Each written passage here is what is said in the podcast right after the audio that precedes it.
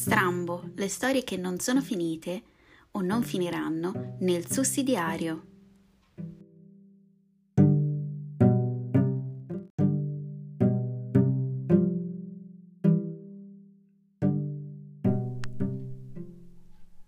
Una giovane coppia sta celebrando le proprie nozze.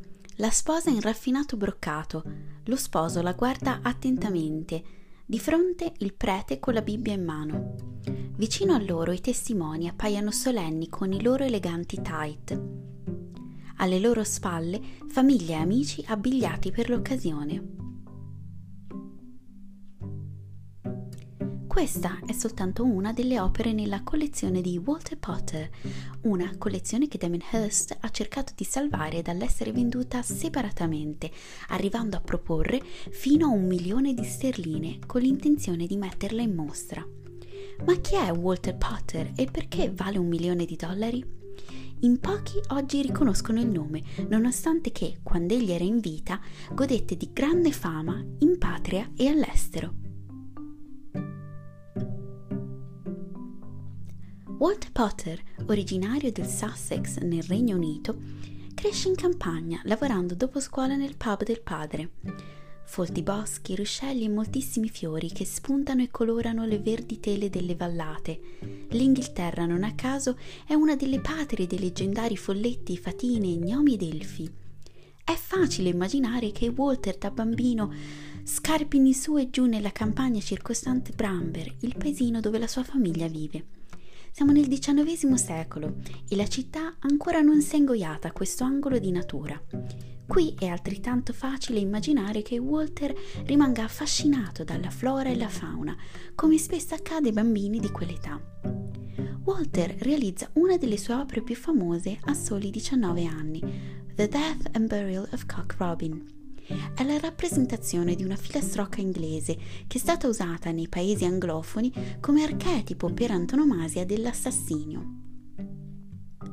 Walter la mette in mostra in un casotto vicino al pub del padre ed ha da subito un grande successo, tant'è che Walter Potter si trasferirà ben presto presso più ampi locali. Walter mette su un vero e proprio museo che viene pubblicizzato nei quotidiani nazionali ed internazionali e Walter stampa cartoline che mette in vendita. Per chi soggiornava presso la località balneare di Brighton, il museo diventa una gita molto in voga e lo rimase per anni a venire, fino a che non chiuse intorno al 1970.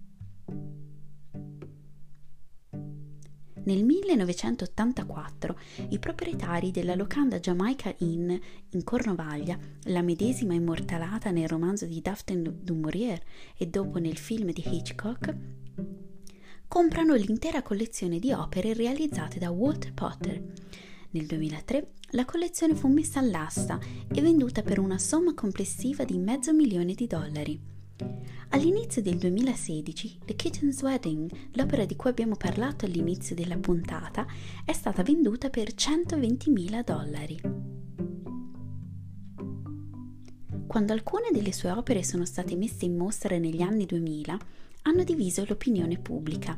Da una parte c'erano le lunghissime file per ammirare di persona le opere, dall'altra migliaia di critiche sui social media. Perché? Le opere di Walter Potter non sono dipinti né sculture, ma tassidermia, ovvero animali imbalsamati.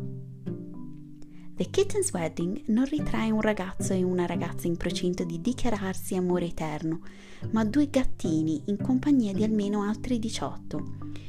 Un'altra delle sue opere più famose, The That and Burial of Cock Robin, include almeno 98 specie di uccelli diversi. Nonostante tutto, Walter Potter non passerà alla storia per essere stato un eccellente tassidermista. Molte delle sue opere infatti non erano ben rifinite ed era spesso possibile vedere le cuciture, un passo falso che un bravo tassidermista non farebbe. Fu una scelta intenzionale da parte di Walter? Forse. Magari più che un tassidermista, Walter Potter è da considerare un artista anzitempo che esorcizzava il macabro con il ridicolo un tratto molto britannico che ritroviamo in artisti moderni come Tim Burton, regista di Night Before Christmas, che ha come protagonista uno scheletro. Di certo il suo lavoro è stato ammirato da molti artisti in seguito, tra cui Peter Blake e Damien Hirst, come menzionato prima. Ma al giorno d'oggi, mentre le attitudini delle persone cambiano e si evolvono, un pezzo importante della storia del Regno Unito e dell'epoca vittoriana rischia di scomparire nell'oblio.